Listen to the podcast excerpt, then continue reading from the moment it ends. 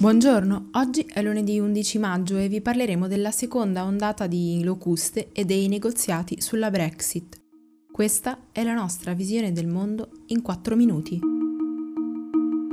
Come se il coronavirus non bastasse, alcuni paesi dell'Africa orientale si preparano ad affrontare una seconda ondata di locuste. Questa, secondo gli esperti, potrebbe essere fino a 20 volte peggiore di quella che ha colpito il continente circa due mesi fa. Se la prima, infatti, ha visto arrivare sciami di esemplari nell'ordine dei milioni, in questo caso si parla di miliardi di insetti. L'emergenza sanitaria in corso in queste settimane ha tuttavia rallentato l'azione di contrasto dei governi e questo preoccupa le Nazioni Unite, che hanno parlato di una minaccia senza precedenti.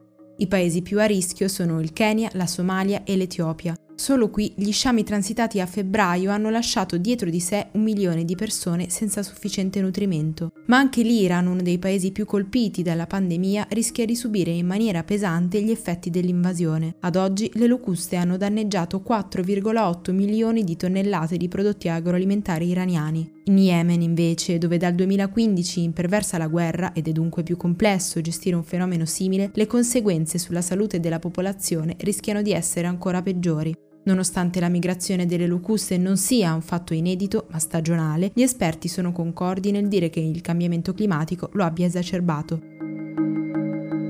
Oggi inizia il secondo dei tre round di negoziati che porteranno il Regno Unito fuori dall'Unione Europea entro la fine di quest'anno. Mentre il premier britannico Boris Johnson risulta fortemente indebolito dalle polemiche sulla gestione dei contagi, il negoziatore capo dell'Unione Europea, Michael Barnier, ha dichiarato di essere deluso e preoccupato per come il governo si sta approcciando ai negoziati. Johnson infatti ha promesso ai suoi elettori che la Brexit non verrà più rinviata per nessun motivo, ma intanto, anche a causa dello stop dovuto alla pandemia, la strada verso un accordo è ancora molto lunga. Il primo turno di colloqui, tenutosi a fine aprile, infatti, non ha dato i risultati sperati.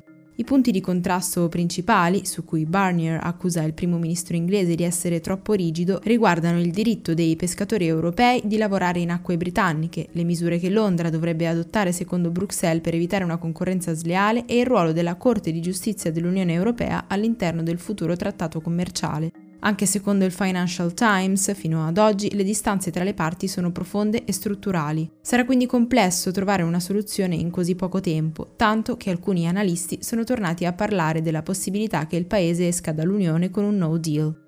Questo sarebbe lo scenario peggiore per entrambi. L'Unione Europea dovrebbe infatti imporre dei dazi al Regno Unito e viceversa, rendendo più dispendioso il legame commerciale. In un momento in cui il mondo si prepara alla più grande recessione degli ultimi decenni, sarebbe dannoso per tutti.